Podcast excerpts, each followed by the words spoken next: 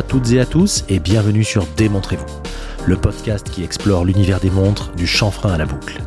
Je suis Édouard, entrepreneur, passionné par les montres depuis plus de 30 ans et avec ce podcast je donne vie à un rêve, celui de rendre l'horlogerie accessible et passionnante, quel que soit votre niveau de connaissance sur le sujet. Démontrez-vous le podcast, c'est chaque vendredi à 9h.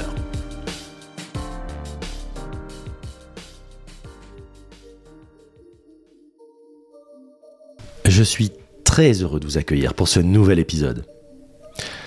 Vous avez été extrêmement nombreux à écouter l'entretien de vendredi dernier avec Corentin, créateur de la chaîne Amateur de Montres.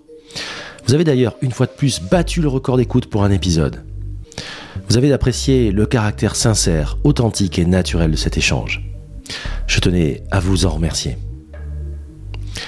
Par vos nombreux messages, vous m'avez fait part du fait qu'une des choses que vous appréciez dans ces échanges était entre autres la diversité des profils.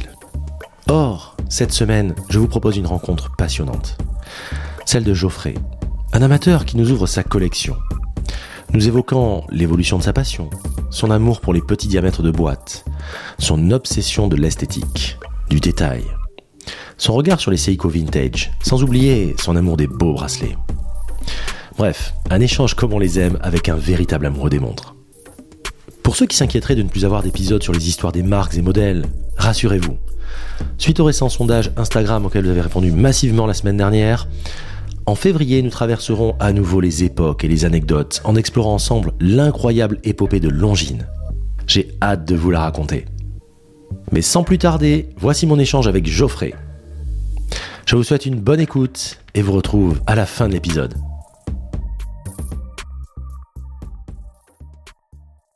Salut Geoffrey. Salut Edouard. Super heureux de t'avoir sur le podcast. Alors aujourd'hui, les amis, on a un invité collectionneur. Comme je vous l'avais dit, on a différents types d'invités. On a des pros de l'horlogerie, enfin on a tout un tas de personnes qui sont autour de la sphère horlogère. Aujourd'hui, Geoffrey, qui est un collectionneur, on avait pris contact il y a quelques temps, il n'y a pas très longtemps. Tu m'avais gentiment envoyé un commentaire, je crois, sur le podcast que tu appréciais, et merci encore. Que je continue d'apprécier. Et un bon échange, et puis très naturellement, comme moi j'ai enregistré sur Paris quelques épisodes, est venu le fait de se rencontrer. Tu m'as parlé de ta collection, et donc tu m'as amené quelques pièces. Et très cool, on va parler de tout ça, on va parler de toi. Tu sais bien que l'émission, et c'est le but, et c'est aussi l'ADN sur Démontrez-vous, c'est qu'on peut étirer tant qu'on veut, et on peut vraiment prendre le temps. Je sais pas comment toi tu pratiques le podcast, mais on peut l'écouter en 2, 3, 4, 5 fois si on veut. Donc ça peut durer 1 heure, 1 heure et demie, 2 heures, on ne sait pas, et vous le saurez à la fin, mais effectivement au début on ne le sait pas. Ce que je vais te proposer dans un premier temps, c'est le traditionnel. Peux-tu te présenter s'il te plaît? Ça marche. Alors déjà, merci pour l'invitation. Avec grand plaisir. C'est un vrai plaisir pour moi de pouvoir échanger avec toi autour de cette rencontre. Alors je m'appelle Geoffrey, j'ai 35 ans. Je suis papa de 2 garçons. J'habite en effet en région parisienne. J'évolue dans le marketing, et notamment le marketing publicitaire. Je suis passionné d'horlogerie. C'est pour ça qu'on se voit aujourd'hui.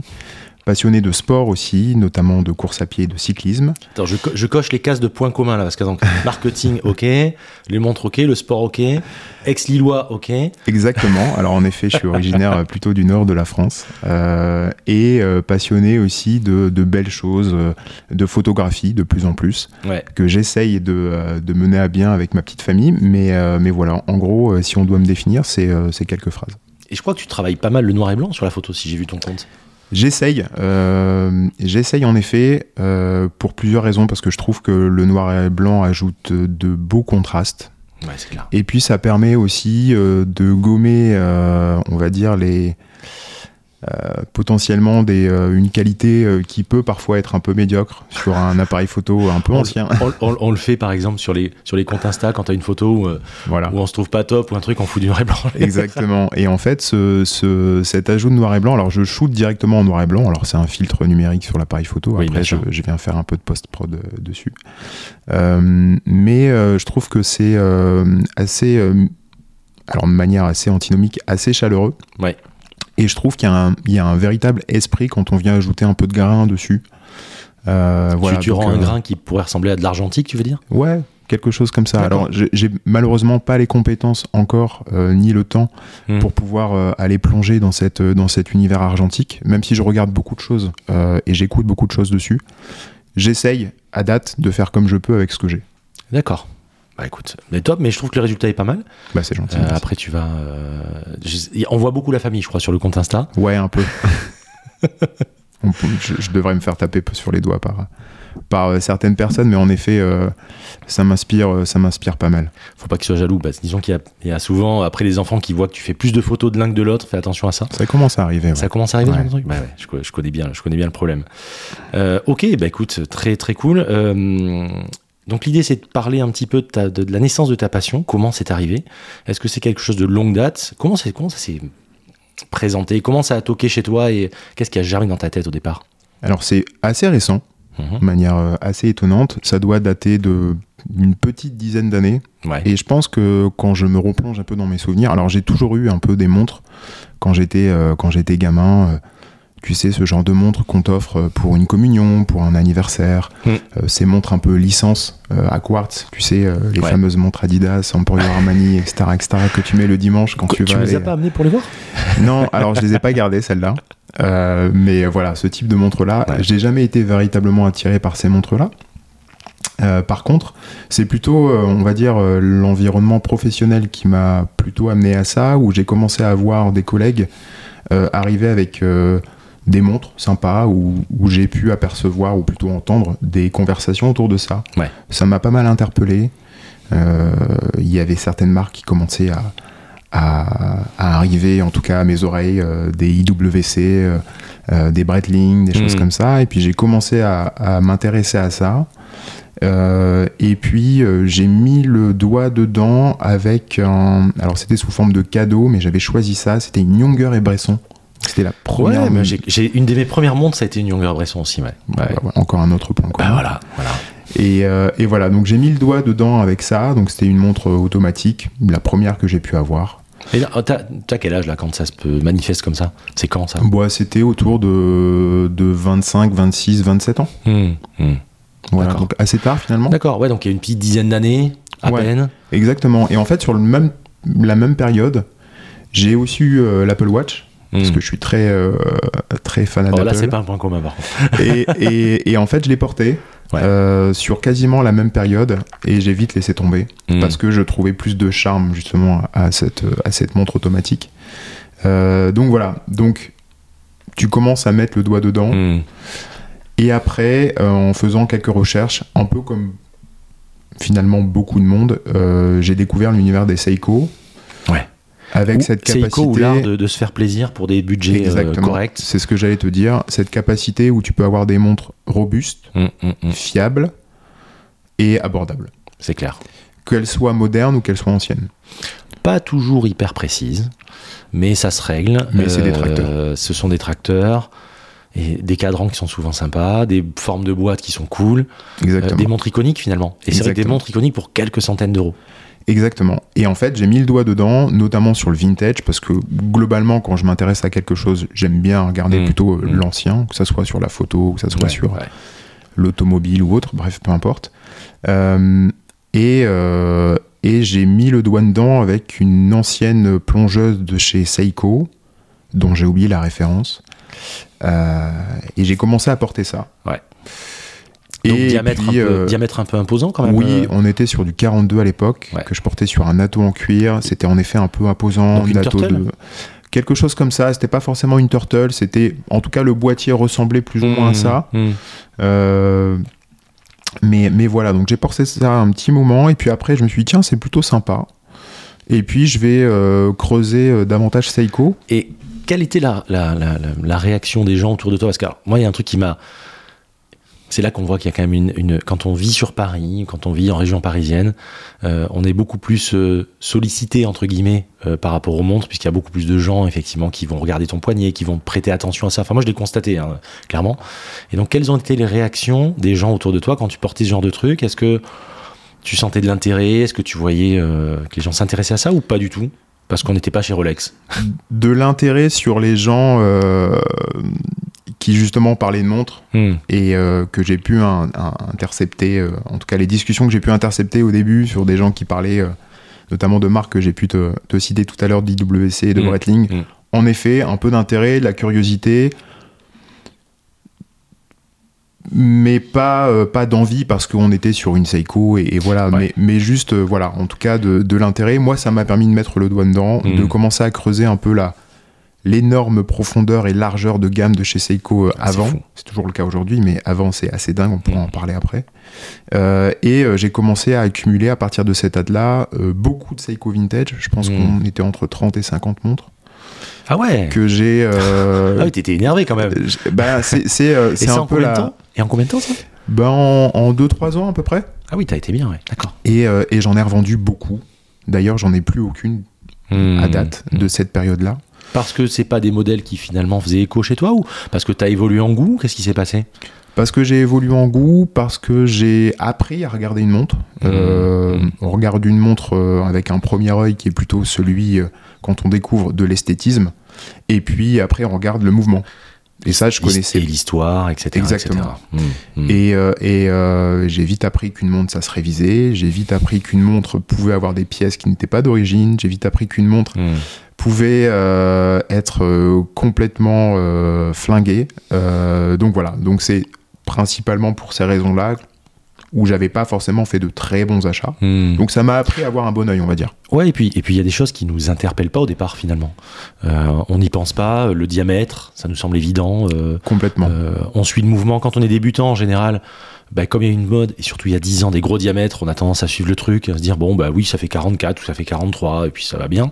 Ouais. Et puis plus le temps passe, puis on commence à porter des trucs un peu plus petits. Enfin moi ça a été mon cheminement aussi. Idem. Même si j'ai jamais vraiment porté des grosses pièces, franchement. Et quand on commence à porter ce que tu nous as emmené sur des diamètres de 36 par exemple, et qu'on a le confort, qu'on a le poids, et enfin le peu de poids justement, mais on n'a même plus envie d'entendre parler d'autre chose finalement. Clairement. Et il y avait un autre point aussi, c'est que la plupart de ces montres-là étaient achetées en ligne, principalement aux enchères sur un site qu'on connaît tous. Et du coup, elles étaient pas, je ne les voyais pas avant de les acheter. Donc parfois, il y avait aussi un peu une distorsion entre ce que tu voyais en photo et ce que tu avais dans la main à la réception. Donc voilà. Et puis, mis bout à bout, il y avait l'échéance de mes 30 ans qui arrivait. Et puis... le bon alibi. C'est ça, exactement. Et puis, c'est pas tombé dans l'oreille d'une sourde, en l'occurrence ma femme. Ouais. Et j'ai eu la chance d'avoir un très beau cadeau pour mes 30 ans, qui est la première pièce de mon noyau dur de collectionneur, qui est une Omega Constellation Paipan. Ah, j'adore. Ah, j'adore cadran, cette montre. Avec fait par Gérald Danta. Avec quel boîtier? Parce j'ai un boîtier avec les cornes j'ai oublié le dog. Oui, d'accord. J'ai oublié le nom exact, mais avec ces cornes un peu travaillées, pas droites. Oui. Vraiment travaillées, et c'est surtout que pépite parce qu'elle arrivait noce full set de 66. Alors je me rappelle plus l'appellation en effet, mais elles avaient les cornes. Certaines avaient les cornes qui ressemblaient un peu à ce qu'on voit sur une nomos tangente, tu sais, avec ces cornes avec anglais comme ça. Exactement. Y avait... Et du coup, c'est ça donne vraiment de la prestance à la montre, vraiment ce côté un petit peu art déco, tu sais. Ah oui, complètement. Et du coup, en effet, arrivée boîte papier facture de 66, avec cette odeur si particulière, cadran immaculé. Puis ces cadrans sur ces Paipan, mais c'est incroyable. C'est incroyable. Ça donne vraiment du relief. C'est vraiment atypique. Ouais, c'est une très belle montre. Et voilà. Donc à partir de ce moment-là, j'ai compris. Enfin, je vais pas dire. Enfin, j'ai compris ce qu'était une belle montre entre guillemets. Et là, je suis rentré dans un engrenage qui était difficilement arrêtable. Et là, on a commencé à aller chercher d'autres pièces, d'autres marques, etc. Paipan, on parle de celle-ci, mais et on en parlait en off aussi, toutes ces Omega 3 aiguilles des années 60-70 qui sont encore accessibles, c'est une merveilleuse porte d'entrée dans la collection quand on a un budget, enfin celui qui veut démarrer, qui veut pas forcément mettre des milliers des cents. Je trouve que c'est encore un truc clairement incroyable. En plus, c'est des montres qui sont certifiées, en tout cas celles-là, au chronomètre. Complètement, ouais. Avec un fond de boîte sympa, avec l'observatoire. Avec l'observatoire, c'est hyper engravé, c'est hyper beau. C'est vraiment des très très belles montres. Avec la couronne boulon un peu, c'est ça? Exactement. Couronne magnifique. Boulon, siglée. J'ai le bracelet d'époque, noce, noir, grainé. Il est quoi? Il est en box, c'est ça? Et en quelle matière? Il est en. Parce que souvent c'était en box à l'époque. Tu sais, c'est du calf skin ou quelque chose comme ça. Là. Voilà, donc cette montre, elle est parfaite. Je lui ai enlevé le bracelet pour en mettre un autre, pour le protéger un petit peu. Mais voilà, donc ça a été ma toute première belle pièce. Et t'as une entrecorne de 19 là-dessus? 18. 18 même, voilà, j'hésitais, c'est pour ça. Et tu mets du 18-14 à ce moment-là. Exactement. Oh là là, ça doit être. C'est très beau. Je te l'ai pas ramené. Non, mais je vois. Je t'enverrai une photo. Tu m'enverras une photo. On la mettra. Alors, comme je dis toujours, mais je le répète à chaque fois, les montres dont on parle, on les met bien sûr sur le compte Insta et vous les verrez. Là, il m'a amené 5 pièces, donc on va pouvoir regarder tout ça. Ce qui, en tout cas, faisait écho et ce qui, a priori, sont les pièces peut-être que tu portes le plus depuis cette année, en tout cas. Ouais. Je sais pas, les pièces un petit peu récentes. Il y en a même une que tu as reçue il y a 15 jours, c'est ça, ou même moins que ça, je crois. Il y a 3 jours. Voilà, il y a 3 jours, pardon. De toute façon, on va commencer dans l'ordre qui se semble cohérent, mais très chouette. Et voilà, j'insiste vraiment sur le fait de rentrer. Alors, le vintage, on aime, on n'aime pas. Après, quand on a mis le doigt dedans, je peux même pas concevoir qu'on puisse ne pas aimer, parce qu'il y a une histoire qui va autour. Et on voit bien qu'aujourd'hui, si les marques qui se lancent on fonctionnent autant, c'est parce qu'elles racontent une histoire, justement. Clairement. Et avoir et commencer voilà par ces petites Oméga. Alors il y a des petites Zenith aussi qui sont très abordables, qui sont très sympas. Longines, même histoire, même chose. Et on est dans des tarifs hyper contenus. On peut avoir une très belle collection à peine quelques milliers d'euros et avoir plusieurs pièces. Clairement. Et franchement, et c'est un eye catcher, c'est-à-dire le truc sur un poignet. C'est des diamètres qui sont encore... Parce que c'est 35, la Constellation, si je dis pas de bêtises. On est sur du 35, ouais. C'est ça, 35. Mais c'est 35 avec une belle ouverture de cadran. C'est magnifique. Vraiment, allez-y, les yeux fermés. Et c'est assez marrant d'entendre ce que tu dis, parce que quand on regarde un peu le marché, on voit ce segment de 300, 3000 qui est en train d'exploser. Ouais, et c'est valable sur le neuf, oui. Et c'est valable sur le vintage. Ben, ouais, on en parle, et j'ai bien aimé l'analyse d'Alexandre Léger qui est passé sur la chaîne de Clément Entretemps, et qui en parlait justement, et je partage tout à fait cette analyse. Ouais, exactement. Sur ce segment des montres de moins de 1 000, 2 000 euros en gros, vintage, qui avant partait à quelques centaines d'euros à peine et qui maintenant sont en train de voilà. Moi, tu vois, un truc qui m'a toujours fait halluciner, par exemple, aussi, j'adore, c'est toutes ces petites skin divers des années 60-70. Avec cette boîte un peu comme les Aquastar, tu sais, qui sont mais magnifiques. Et ça vaut pas grand chose. Il y a des patines de ouf là-dessus. Avec des, voilà, et tu magnifique. Retrouves l'esprit des années 70, c'est-à-dire que c'est beaucoup plus coloré qu'aujourd'hui. On était en pleine explosion de tout ce qui était pop culture, donc ça se reflétait aussi un peu sur les montres. Et puis pourquoi acheter la copie quand on peut acheter l'original finalement ? Exactement. Pour même souvent moins cher. Exactement. Avec des mouvements qui sont, en plus des tracteurs, encore une fois, qui sont éprouvés, parce qu'à l'époque ils s'emmerdaient pas, ils mettaient des trucs qui marchaient. Alors c'est sûr qu'ils sont pas très travaillés en général, ces mouvements d'époque. Mais on s'en fout, de toute façon il n'y a pas de fond transparent, donc bonne nouvelle, vous le verrez pas, c'est pas grave. Et bien réglé, c'est un truc qui peut faire l'affaire. Ça a tellement de charme. Donc, ok, bah écoute, c'est bien, ça fait vraiment beaucoup de points communs. Je suis vraiment, vraiment content qu'on puisse parler de tout ça et d'aborder la collection sous cet angle-là, encore une fois. Tu veux qu'on commence par quelle pièce ? On peut commencer par la 1601. Donc Rolex, Datejust. Et en fait, du coup, sur un peu le plateau, on retrouve 4 pièces. Là, j'en ai une aussi à mon poignet. Ouais. Et on peut commencer par celle-là parce que c'est celle qui fait partie du noyau dur. Et en fait, j'ai essayé de constituer un peu la collection, avec un noyau dur. C'est ce que j'avais dit, et tu m'en avais parlé. Ce que j'avais dit dans une émission, dans un épisode, et j'en parlais des noyaux durs en expliquant que mon fonctionnement, c'est d'avoir des pièces qui ne partiront pas. Exactement. Pour certaines, que j'aime beaucoup, qui sont vraiment les piliers finalement du truc, le socle. Ouais. Et d'autres qui peuvent tourner sans qu'il y ait trop de problèmes. Donc ça, c'est le noyau dur. Ça, c'est le noyau dur. Et celle-là, elle est assez récente, parce que je l'ai, en tout cas en termes d'acquisition, parce qu'elle date de 9 mois à peu près. C'est une montre de 71. Cadran noir, cadran laqué, magnifique. Lunettes en or blanc, qui vient rajouter un peu de luminosité à tout ça. Montée sur un cuir plutôt gris, ardoise, crème, pour faire ressortir encore un peu plus ce cadran. Ouais. Et voilà, et donc celle-là, elle trône à côté notamment de l'Omega Constellation dont je te parlais. Ouais, mais on est dans elle est de 72, tu m'as dit 71. 71 celle-là, ouais. Oui, on est dans cette inspiration, on est avec des cadrans laqués qui ont un charme, on reste dans des prix encore à peu près corrects là-dessus, ouais. Alors qu'on a quand même, enfin, on est sur du manuf, on est sur du Rolex, on est sur du beau travail de boîte, on a un cadran dingue. Enfin, chercher sur de la sportive Rolex, du laqué comme ça, vous pouvez rajouter un zéro facile. Hein. Exactement. Donc, exactement. Et en fait, juste pour revenir sur la collection, c'est vrai que je me suis longtemps, on va dire, tâtonné pour arriver à cette configuration-là, parce que je me suis pendant longtemps posé des questions. Je commençais à acquérir des belles pièces qui allaient constituer du coup ce noyau dur-là, et puis en parallèle, j'avais des pièces avec une forte rotation. Et en fait, j'ai écouté récemment, vous l'écouterez si vous avez le temps, et tu l'écouteras si tu as l'opportunité de le faire, une interview vidéo avec Marc Shaw. Marc Shaw, c'est le cofondateur de Drake's, qui est un wholesaler et aussi une marque vestimentaire anglaise, qui interview Jeff Toledano, si je ne dis pas de bêtises, qui est un producteur anglo-saxon. Ouais. Et discussion de collectionneurs, comme on l'a un peu aujourd'hui. Et Toledano pose sur la table sa collection. Et en fait, c'est assez étonnant parce qu'il y a des segments de collection. Il y a une dizaine de plongeuses, il y a une dizaine de chronos, il y a une dizaine de montres militaires, exactement. Et je me suis dit, mais en fait... c'est ça qu'il faut que je fasse, enfin, entre guillemets.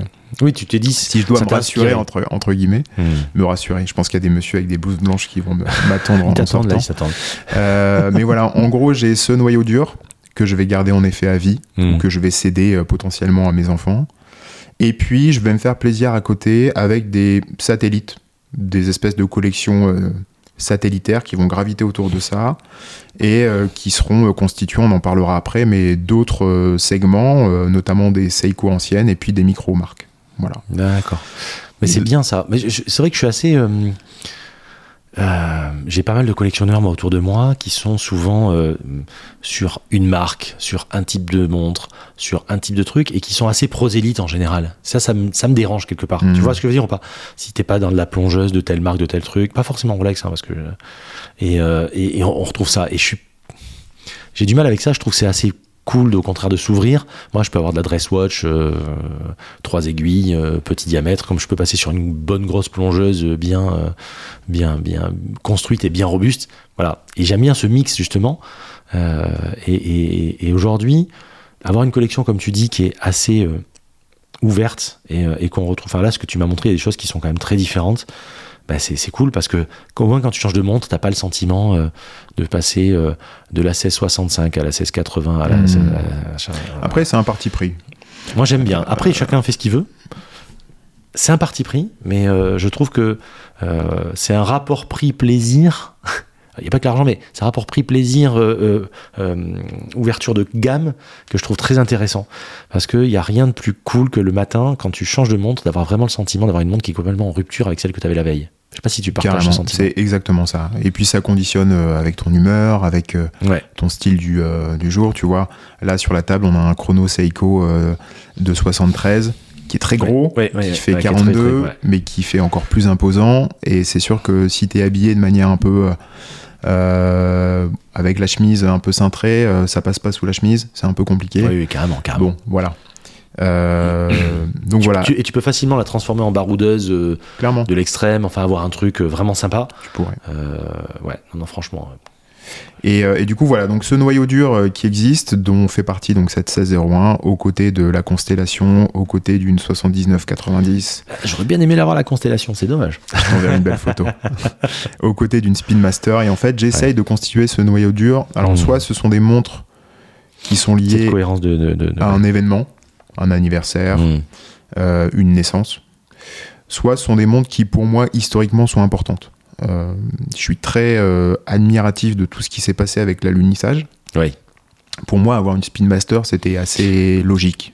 Voilà. Ça fait. Bah, alors, chacun fait ce qu'il veut, mais je trouve quand même qu'effectivement, ça fait partie des choses. Quand on s'intéresse de près ou de loin à l'histoire de l'horlogerie et surtout des exploits autour, bah forcément, on s'intéresse. Et c'est pour ça qu'historiquement, on s'intéresse aux deux marques Rolex, Omega, bien souvent, parce que Rolex a aussi suivi beaucoup d'exploits et beaucoup d'histoires. et Omega on n'en parle même pas, c'est pareil. Donc ça me semble difficile de contourner ça. Après les speeds par contre commencent à taper dans des prix maintenant. Bah écoute, tout dépend ce que tu prends. Je suis assez d'accord avec toi, et quand tu traques une collection sur Chrono24 comme c'est le cas pour moi et comme c'est le cas je pense de tous ceux qui vont nous écouter, c'est la montre dans ceux que je, en tout cas dans celle que je traque, qui a pris le plus de valeur en 2 ans. Ah oui, non mais c'est sûr.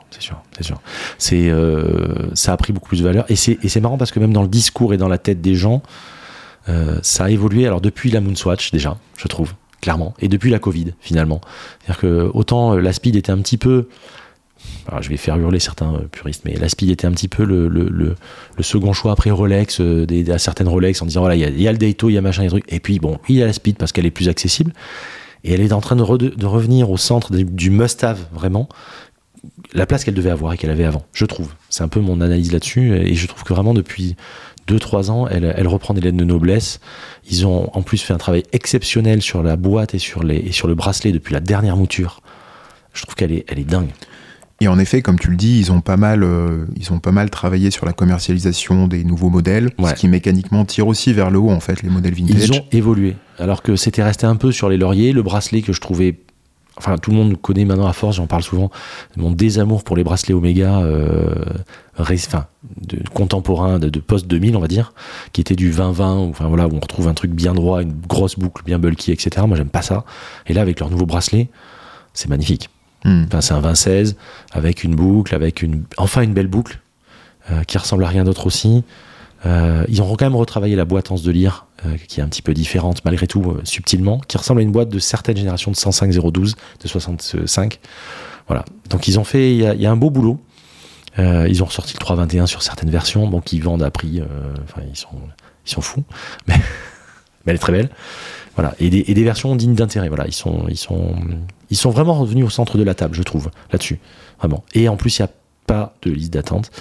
Après, le prix, le prix m'a un peu refroidi sur les contemporaines. De toute façon, comme je l'explique souvent, moi, je suis plutôt sur des versions un peu plus anciennes que je trouve plus dignes d'intérêt et plus cohérentes avec le tarif que j'ai envie de mettre sur une Speed, quoi. Ouais. Voilà. Je peux pas te donner le prix des modèles récents parce que pour le coup, c'est pas quelque chose qui m'intéresse. Le seul point que je vois... 7K, au moins 7K, okay. 7000, voilà, donc t'as la réponse.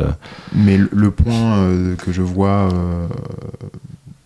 chez toutes les maisons, c'est l'augmentation. Tu vois, les modèles, ça, c'est incroyable. Que ce soit Rolex, Omega, etc. Ouais. Et je pense que c'est le cas chez d'autres maisons, mais du coup, en effet, j'ai pas trop de vision sur les prix du neuf, mais ce que je vois, c'est que ça ne cesse d'augmenter tout le temps. Ça augmente tout le temps... Et puis de façon injustifiée, en fait, c'est ça. C'est-à-dire qu'on est sur de l'augmentation pour de l'augmentation. Les produits n'évoluent pas tant que ça pour certains. Et on a, toi, t'as vu, ça fait 10 ans que tu collectionnes, t'as vu une évolution des prix qui est juste dinguissime. Enfin, en clairement. 10 ans, c'est la plus grosse évolution, en effet. Ça montait graduellement jusqu'en... parce que moi, j'ai la vision plus ancienne, si tu veux. Ça montait graduellement jusqu'en 2012-2013. Et à partir de 2012-2013, ça s'est envolé complètement et les prix ont été complètement fous, quoi. Jusqu'en 2012, tu pouvais acheter une Sub aux alentours de 3 500 €. Tu pouvais acheter une Speed aux alentours de 1 500, 2 000 €, quoi. Voilà.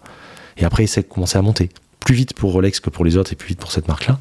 Mais là, quand ils ont mis les dernières Speed, je crois, selon ce que tu prends, les Alite ou Saphir, t'es entre 7,5, 7,8. Ouais, ça fait beaucoup quand même, franchement, je trouve. Je trouve que c'est un petit peu exagéré, mais... Malheureusement, aujourd'hui, dans notre société, c'est le prix qui fait le produit. Donc, pour beaucoup de gens, elle reprend de l'intérêt parce qu'elle se rapproche des 10K. Enfin, tu fais du market, tu connais le truc. Plus c'est cher, plus c'est désirable. Si tu packages un truc, voilà, et on le voit, des mecs qui font des formations, des trucs, plus ils sont chers, plus les gens vont se dire que ça vaut quelque chose. Et s'ils vendent un truc à vil prix, ça veut dire que ça vaut rien, quoi. Exactement. Voilà. Donc, c'est un peu monté fort quand même, je trouve. Mais voilà. Donc, Speed, qu'est-ce que t'as comme Speed alors ? J'ai une Speed 145-022 des années 80, voilà, assez classique. Mais sûrement avec une belle patine, forcément. Exactement, patine homogène. Je l'ai achetée chez un revendeur allemand qui lui-même l'avait acquise auprès d'un collectionneur hongrois, je crois.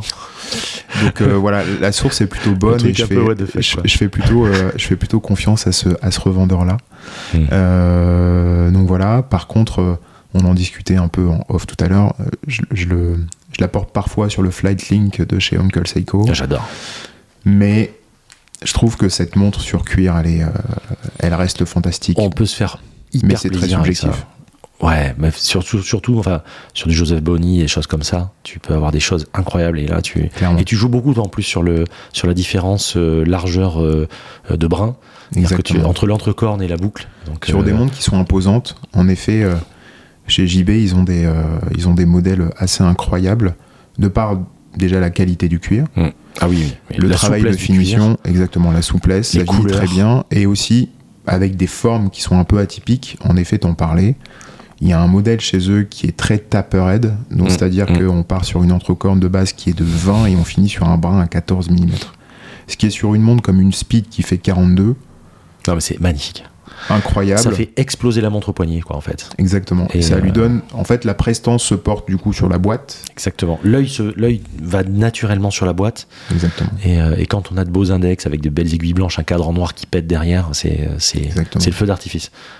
Complètement. Ouais, ouais. Et c'est vrai qu'un bracelet, moi je te dis, quand j'avais eu là, je l'ai toujours, ma Speed 60e anniversaire, donc qui est c'est une réédition de 29-15 en fait, donc avec la boîte anse droite, etc.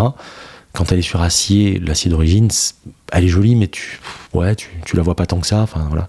Quand je la mets sur du JB, sur des choses comme ça, elle est incroyable. Elle est incroyable. Et tu retrouves, parce qu'elle est en 19, donc tu fais moi je fais du 19-16 souvent. Je pourrais taper du 19-14 d'ailleurs, carrément là-dessus. Et c'est vrai que c'est magnifique. Ça va la faire sortir. On croirait vraiment une véritable vintage là pour le coup. Clairement, exactement. Et du coup, j'aime beaucoup porter, d'ailleurs sur les quelques montres qui sont là devant nous, il n'y a aucun acier, il n'y a que du cuir. Ouais, c'est vrai. Et je suis très, hormis l'été où mécaniquement, en effet, je mets plutôt de l'acier pour pouvoir aller dans l'eau, etc. Mis à part ça, ce laps de temps de l'année, je suis quasiment que sur du cuir. Ouais, ça m'étonne pas. Voilà. Bah, confort au porté, esthétique, tu peux aussi...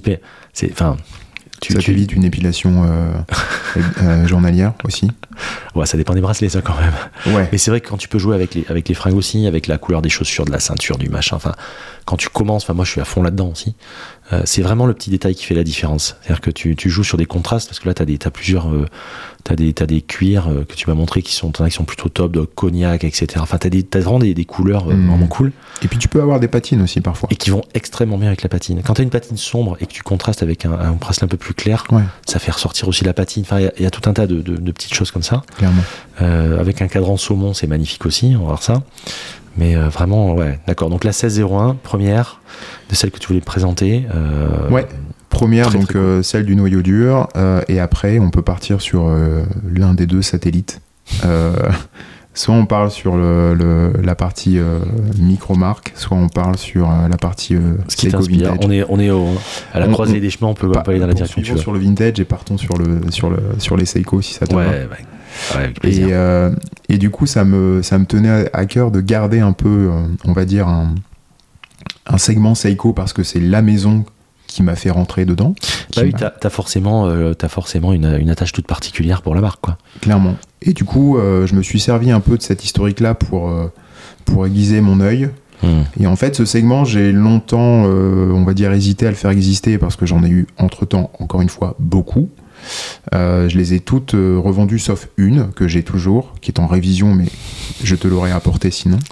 Et du coup, je me suis dit, j'allais focaliser cette collection autour fin des années 60, 70 et quelques modèles de 80 chez Seiko. Et là, tu as notamment donc sur la table, enfin vous avez notamment sur la table, vous le verrez sur les photos, mais il y a un chrono donc qui est un 61-38. 61-38, référence 30-02.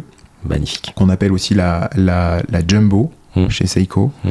Et cette montre, elle est assez intéressante pour moi parce que, alors celle-là, elle est de 73, elle est sortie en 70.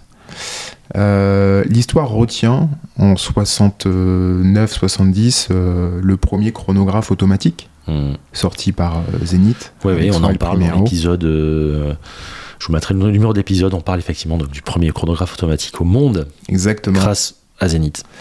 Et donc il y avait une bataille entre le El Primero et le Calibron 11 à l'époque.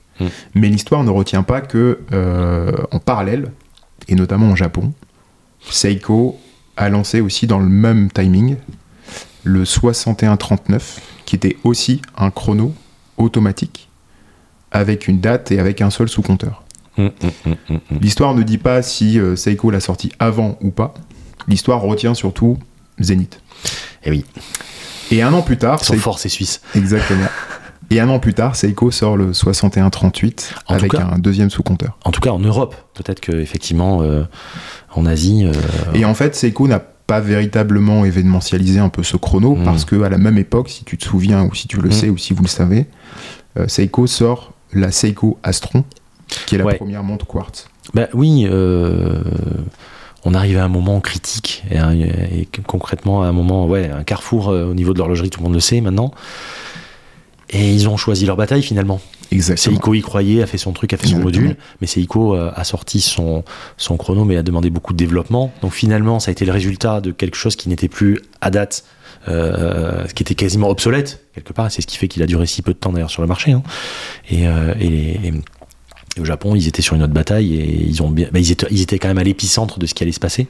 Donc, ils n'ont pas misé sur le cheval de l'automatique, clairement. Exactement. Et puis, je pense aussi le marketing n'était pas aiguisé et skilled.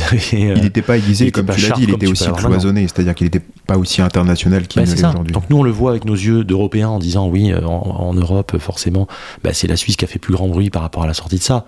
Après, il faudrait avoir peut-être le témoignage... pour savoir exactement comment ça s'est passé. Donc en fait ce calibre il est assez intéressant, le 61-39 et le 61-38, donc celui-ci. Et en fait chez Seiko il y a toujours 8, en tout cas sur les anciennes il y a toujours 8 chiffres. Les 4 premiers sont plutôt intrinsèquement liés au mouvement et les 4 autres plutôt à la forme de la boîte. Et sur le 61-38 mais aussi sur le 61-39 il y a une déclinaison de modèles qui est assez incroyable. Et à mon sens, celui-ci est assez incroyable. Alors, j'ai principalement des montres de 34, de 36, de 38. Celle-là est en 42. Celle-ci fait exception à la règle, mais ça passe. Ça passe, et ce qui est assez étonnant, c'est que quand tu la portes, elle fait encore un peu plus grosse. Parce qu'elle n'a pas de lunettes, parce que tu as une ouverture qui est grande, parce que tu as des sous-compteurs qui viennent manger un peu le chemin de fer. Oui, puis le chemin de fer étant un petit peu, à l'instar d'une speed, le chemin de fer étant assez large aussi, avec un step dial aussi, un peu ce que tu peux retrouver, finalement, parce que ce qui donne le sentiment d'avoir un cadran vide en général sur une 3 aiguilles, c'est qu'on a vraiment une grosse ouverture de cadran, les index qui sont bien au bout. Là, on a quand même ces deux sous-compteurs, le day date aussi, enfin, il y a un peu de littérature, donc on se retrouve avec quelque chose qui est pas déconnant finalement. Clairement. Donc voilà, donc celle-là... acquise il y a quelques jours, qui viendra certainement avec d'autres, parce que le 61-38 il est assez incroyable en termes de déclinaison. Il y a notamment la 61-38-80-20 qui est un chrono panda assez iconique de chez Seiko. Bref, il y a tout un tas de déclinaisons et on en parlait tout à l'heure. Dans ces modèles-là, on retrouve l'esprit chrono des années 70, donc très fun. Complètement. Comme les bullheads, toutes ces choses-là. Exactement. Et là, le côté fun, on va le retrouver avec notamment les aiguilles jaunes. Mais j'adore cette aiguille. Qui sont assez. Tu sais, on retrouve cette aiguille qui avait décoloré sur les Fractions, sur les 1655. Certaines moutures avec l'aiguille qui avait décoloré un petit peu et qui était devenue comme ça. Mais le jaune est parfait. C'est-à-dire que c'est exactement le pantone du jaune que maintenant ils essaient de reprendre. Exactement. Sauf que là, c'est naturel. Le cadran, j'ai le sentiment qu'il a, comme bien souvent, légèrement éclairci et grisé. Il est un peu ardoise maintenant. Oui. Ce qui est super beau.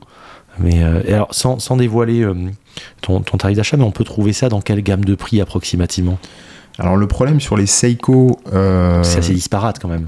Alors c'est très disparate, et c'est surtout le vrai challenge, c'est de trouver le modèle d'origine. Oui, ça c'est sûr. Alors, ça je suis d'accord. C'est-à-dire, se lancer dans la croisade de chercher le modèle alors qu'on est novice, c'est à mon avis une hérésie. Tu fais ce que j'ai fait, c'est-à-dire que tu en achètes 50, tu n'en gardes aucune. Tu n'en gardes aucune. Mais... Et donc voilà, et l'autre point, c'est la révision. Parce que ces modèles-là, même si c'est des tracteurs, à réviser, ça coûte une fortune. Et je fais juste une parenthèse, s'il y a bien un adage qu'on utilise dans les montres, c'est vraiment le prix s'oublie, la qualité reste. N'hésitez pas, parfois, surtout sur des modèles où on parle de... On n'est pas sur des prix délirants. N'hésitez pas à mettre un tout petit peu plus pour avoir un modèle de qualité. Clairement. Ça, c'est le modèle. Je pense que s'il y a un conseil à retenir, c'est celui-là.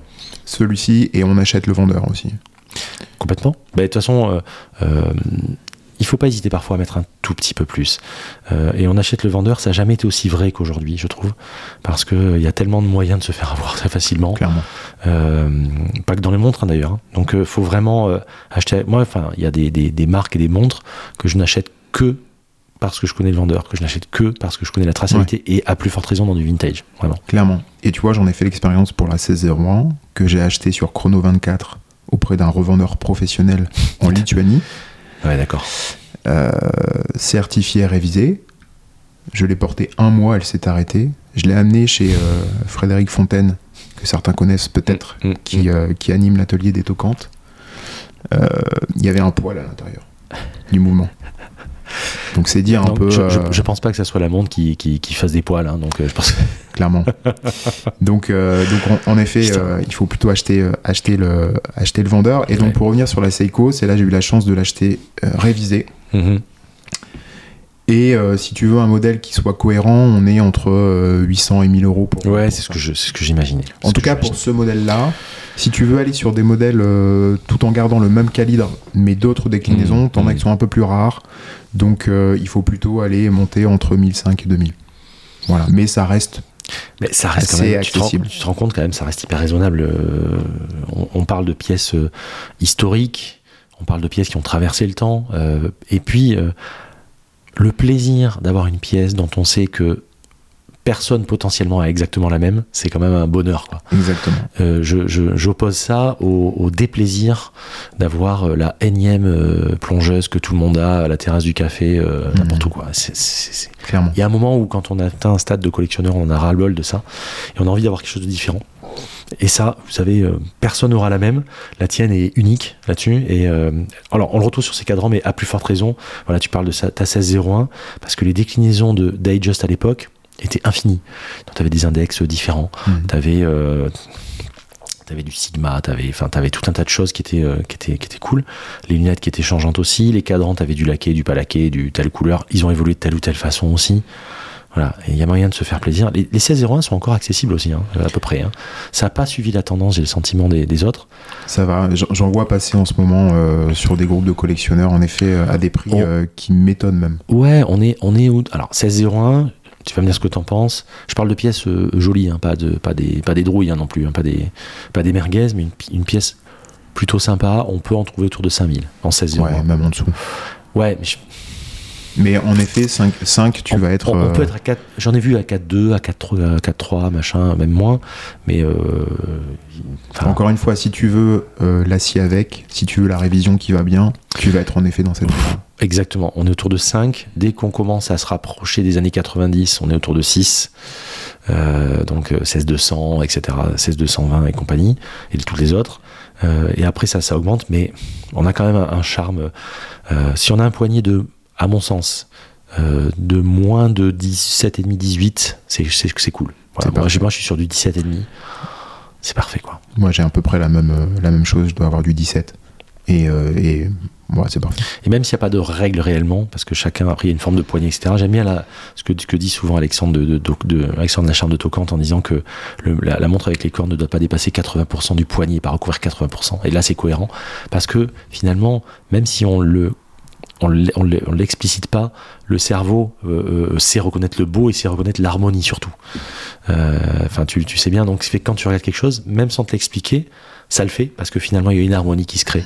Et quand tu vois des gros diamètres avec des cornes qui dépassent sur des boîtiers trop épais et disharmonieux, forcément, tu sais pas pourquoi, mais il y a un truc qui va pas. Je suis d'accord. Ok, donc belle pièce. Donc ce chrono qui va alimenter on va dire un sous-segment de cette collection satellite. Il y a d'autres sous-segments. Alors, grand teint, petit teint. C'est alors, ça, là, exactement. Alors, quand tu mets du noir, très ordonné dans ma tête. C'est comme à l'école, tu mets du noir au début, après tu mets du rouge, après tu mets du vert, et après on faisait ça. Donc, et après il y a plein de belles choses, notamment celle qui est en révision et qui fait aussi partie de ce satellite, c'est une King Seiko 4502. Ah oui. Qui a d'ailleurs été réédité récemment. Ouais. Et en fait, ces King Seiko, elles sont fabuleuses parce que je trouve qu'on retrouve tout l'esprit japonais, c'est-à-dire jusqu'au boutiste, et notamment sur le travail de la boîte. Le côté sharp de la boîte. Exactement. Le fameux Aratsu. Tout ce... Enfin, voilà.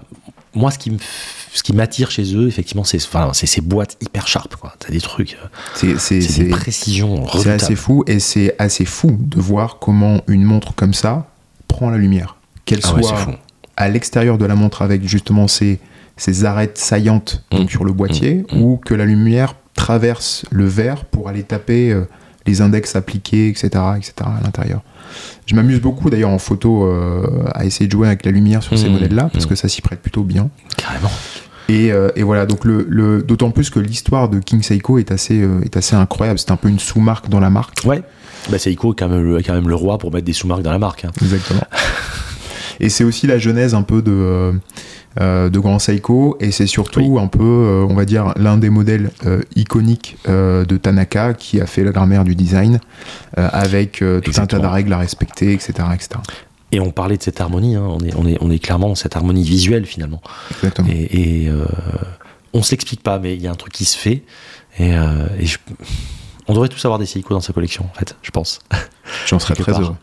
Ouais. Oui, non, ça va faire monter les prix. Non, n'achetez pas. Non, on ne devrait pas avoir de Seiko dans sa collection. Donc, il y a ça. Après, j'ai pas encore de modèle, mais j'en ai eu et je l'ai revendu, mais je vais repartir à la pêche là-dessus. C'est des chronos quartz analogiques, donc des années 80, et notamment les mouvements 7 à 28, 7 à 38, qui sont les premiers chronos quartz avec un sous-compteur au 10e de seconde. Qui sont juste fabuleux, je trouve. Ah ouais, carrément. Et ça, c'est encore accessible en plus. Tu peux en trouver autour de 800 € à peu près. On peut vraiment se faire plaisir pour pas trop d'argent finalement. Exactement. Encore une fois, chacun fait en fonction de ses moyens, mais je pense que quelqu'un de motivé, indépendant de ses moyens, peut quand même arriver à rassembler au bout d'un certain temps pour acheter une pièce comme ça. Et franchement, se faire plaisir. Ouais. D'accord. Voilà, et la dernière pièce qui est sur la table pour cette collection un peu satellite, c'est une Seiko qui, pour le coup, tu parlais de prix, je pense que là on est en plein dedans. On est sur une pièce une Seiko what the fuck très, très abordable, parce qu'on est sur une Seiko qui d'ailleurs n'est même pas estampillée Seiko, qui est sur une Seiko Walt Disney des années 70, qui est une vraie Walt Disney, contrairement à toutes les Rolex. C'est pas une Mickey Mouse Rolex. Exactement. Voilà. Qui sont des cadrans aftermarket peints généralement par des artisans philippins ou indiens, qui sont très bien faits en soi, mais qui ne sont pas des vrais Walt Disney. En l'occurrence, Walt Disney a pas mal travaillé avec Seiko, via Pulsar, via Seiko, etc. Ouais. Cette montre-là, elle a une histoire assez étrange, ou en tout cas assez mystique, parce que l'histoire veut que ces montres aient été produites pour promouvoir la sortie du parc Walt Disney à Tokyo. Ouais. Sauf que les dates de production sont plutôt dans les années 70, et le parc à Tokyo a été inauguré en 83. Ouais, on en parlait, est-ce qu'il n'y a pas, alors je sais pas, là j'ai pas la réponse, est-ce qu'il n'y a pas une histoire de licence aussi, d'acceptation, d'ouverture du parc, on sait que là-bas c'est quand même compliqué pour ce genre de choses, donc je sais pas. Elle fait quoi ? Elle fait 32 ? Elle fait 34. Elle fait 34. Ouais, je pensais qu'elle était plus petite que ça, tu vois. Elle fait 34, et cette montre, elle est. Je l'aime beaucoup parce que déjà, je trouve ça assez fun d'avoir le personnage et d'avoir l'indication des heures et des minutes avec les mains du personnage. J'adore. Je trouve ça assez chouette. Et puis, ça doit être assez marrant justement de voir aussi. Selon les heures, tu dois avoir des positions assez drôles, je pense, des trucs un peu sympas. C'est pas faux. Et aussi symbolique pour moi parce que je te le racontais tout à l'heure. Lorsque mon fils, qui va donc avoir 6 ans, m'a demandé d'apercevoir un petit peu les montres que j'avais dans la boîte. Quand j'ai ouvert la boîte, forcément son regard s'est porté là-dessus et il m'a dit Mouse. Papa, celle-là tu me la donneras. Donc, il croyait que c'était une Rolex, c'est pour ça. On va la garder, et en espérant que ça soit l'objet qui puisse me laisser penser que lui aussi sera un petit peu attiré comme moi pour ce genre de choses. Et donc fond clipsé, absolument pas étanche bien sûr. Non. Couronne dont j'ai l'impression que le laiton de la couronne est en train de faire surface un peu. Ouais, c'est le cas sur 90% de ces modèles. Je vais dire 99 même, tu vois. Ouais. Il est très très rare d'en trouver avec la couronne en très bon état. J'en ai vu une là sur Twitter. Elles sont fragiles. Les tubes de couronne sont fragiles, je crois, sur ces montres-là. Ouais. Alors à la base, elle venait sur un atto que j'ai toujours, qui est un atto noir et rouge. Et en fait, quand je l'ai récupéré, les pompes étaient solidifiées avec la boîte, tellement en fait le temps a fait son affaire, peut-être un peu de transpiration, un peu de crasse-pouille, un peu de tout ce qu'on veut. Donc j'ai dû un peu les casser et mettre des pompes, des nouvelles pompes, mais elles venaient sur NATO et c'était assez sympa d'ailleurs. elle doit être bien funky sur Nato. Hein. Tu reprends les couleurs de Mickey. Exactement. Et tu peux faire un truc. Tu prends un peu. Moi, j'aurais fait un là-dessus parce que donc il a les mains et les gants rouges avec les pieds jaunes, etc. J'aurais pris un Nato avec du. J'aurais peut-être fait du marron, jaune et rouge peut-être. Ça doit bien matcher. Ça doit être bien sympa. J'en avais acheté un autre en plus de l'original. J'en ai un jaune et bleu. Ouais. Qui pepse bien parce que je crois que les chaussures de Mickey sont jaunes. Oui. Donc ça fait un petit clin d'œil. Ça peut être cool, ouais. Par contre, la couleur de son short à Mickey, c'est pas la couleur d'origine. Il a un peu délavé, en fait. Ouais. Et sur ces modèles-là aussi, il y a un petit peu de patine qui s'opère du coup sur les couleurs du personnage. C'est assez sympa. Ils en ont fait quelques-unes comme ça. Unique, comme ça. Ouais, clairement. Si vous en recherchez une, je sais que Lumeville, animé par Joshua, en vend parfois quelques-unes. Et j'en ai vu une sortie en plaqué or aussi. Alors, est-ce que le plaquage a été rajouté après ou pas ? Je ne sais pas, mais c'était assez intriguant. D'accord. Voilà. Donc, celle-ci de début 70, alors. Exactement. D'accord, ouais, donc t'es quand même bien dans cette période-là, hein, pour l'instant, ce que tu me montres. Bah, on est resté dans ça, et même sur les montres modernes que je regarde, elles ont toutes une inspiration un peu... Ouais. Tu vois, on peut basculer sur le dernier segment la prochaine, pour moi, elle est même encore... C'est encore avant, parce que... on est plutôt dans les années 60 encore, ouais, voire même un peu avant. Ouais, on est même avant, ouais, parce que ça, c'est ce que tu retrouvais sur des designs type Patek, années 50, années 60, hein, carrément. Hein. Bah, on est un peu sur des montres médicales, tu sais, c'est une... alors, on peut en parler pour ceux qui ne le voient pas, mais exactement... On est donc on bascule sur l'autre satellite qui est plutôt le satellite des micro-marques, et là on est sur une Baltique édition limitée faite avec sa belle étoile dans le cadran. Exactement, faite avec Revolution et avec The Rake. Et on est sur une pulsomètre édition limitée à 250 pièces. Cadran saumon incroyable. Wow. Et avec cette lunette en effet pulsométrique qui était plutôt une fonction médicale. À la base. Bah oui, et c'est pour ça que les Speed avant l'alunissage et avant les premières expéditions avaient une lunette pulsométrique d'ailleurs. Hein. C'était d'inspiration sport automobile, et également ça servait, c'était la montre du médecin, hein, concrètement. Exactement. Donc moi j'adore les lunettes pulso. Enfin, lunettes ou en tout cas les graduations pulsométriques, je trouve ça incroyable. Et celle-là j'aime beaucoup parce que, alors déjà tu en parlais tout à l'heure, ça permet d'avoir une montre que peu de gens ont, parce que limitée mécaniquement à 250 exemplaires, tout le monde ne l'a pas. Le deuxième point, c'est le cadran est assez fou, je trouve. Le cadran est dinguissime en termes de texture, parce qu'il y a du grain central. Exactement. Il y a du circulaire un peu autour. Les sous-compteurs sont dingues aussi. La pulso qui est matifiée un peu. Et c'est surtout qu'aujourd'hui, il faut se lever un peu tôt pour trouver une montre moderne chrono en 36. Ouais, et puis j'adore la forme de boîte. Baltique a vraiment su... alors c'est de l'inspiration souvent, mais je trouve qu'ils ont su avoir une signature de boîte aujourd'hui. Step case, c'est une boîte que tu retrouves sur tous les modèles. Avec ses cornes percées, ce qui est un vrai parti pris, hein, parce que moi j'adore les cornes percées. Là on est sur une couronne, sur ce modèle-là qui est un peu oversize. Oh, j'adore. Les poussoirs qui sont aussi un peu surdimensionnés par rapport à la boîte, qui donnent une gueule d'enfer. Et ces cadrans saumon, pour moi ça a été, quand c'était sorti ces cadrans saumon, c'était une parce que j'en ai connu, moi j'en ai une comme ça, je mettrai en photo si vous voulez, c'est un chronographe suisse des années 50, assez grand en diamètre puisqu'il doit faire 36 ou 37, ce qui est énorme pour l'époque, et le cadran est saumon comme ça, mais il est un petit peu fumé, enfin c'est dingue, et je trouve que ça a une classe, et dès que tu mets avec justement un bracelet brun, c'est fou ce qu'on peut obtenir comme rendu, c'est incroyable, et même sur un cadran, même sur un bracelet noir, ça va te faire péter le cadran à fond, clairement. Et mais la Big Crown est sympa, elle n'est pas siglée la couronne, non, c'est pas siglé chez eux. Fond vissé, je crois qu'il est pas transparent sur celle-là. Non, il l'est pas. Tant mieux. Enfin moi je sais ce que tu veux dire et je te rejoins. On n'achète pas des Baltiques pour les mouvements, en tout cas pas les anciennes versions. Mais même au-delà de ça en fait, voilà, hier, j'ai posté une photo. Là, on est début janvier.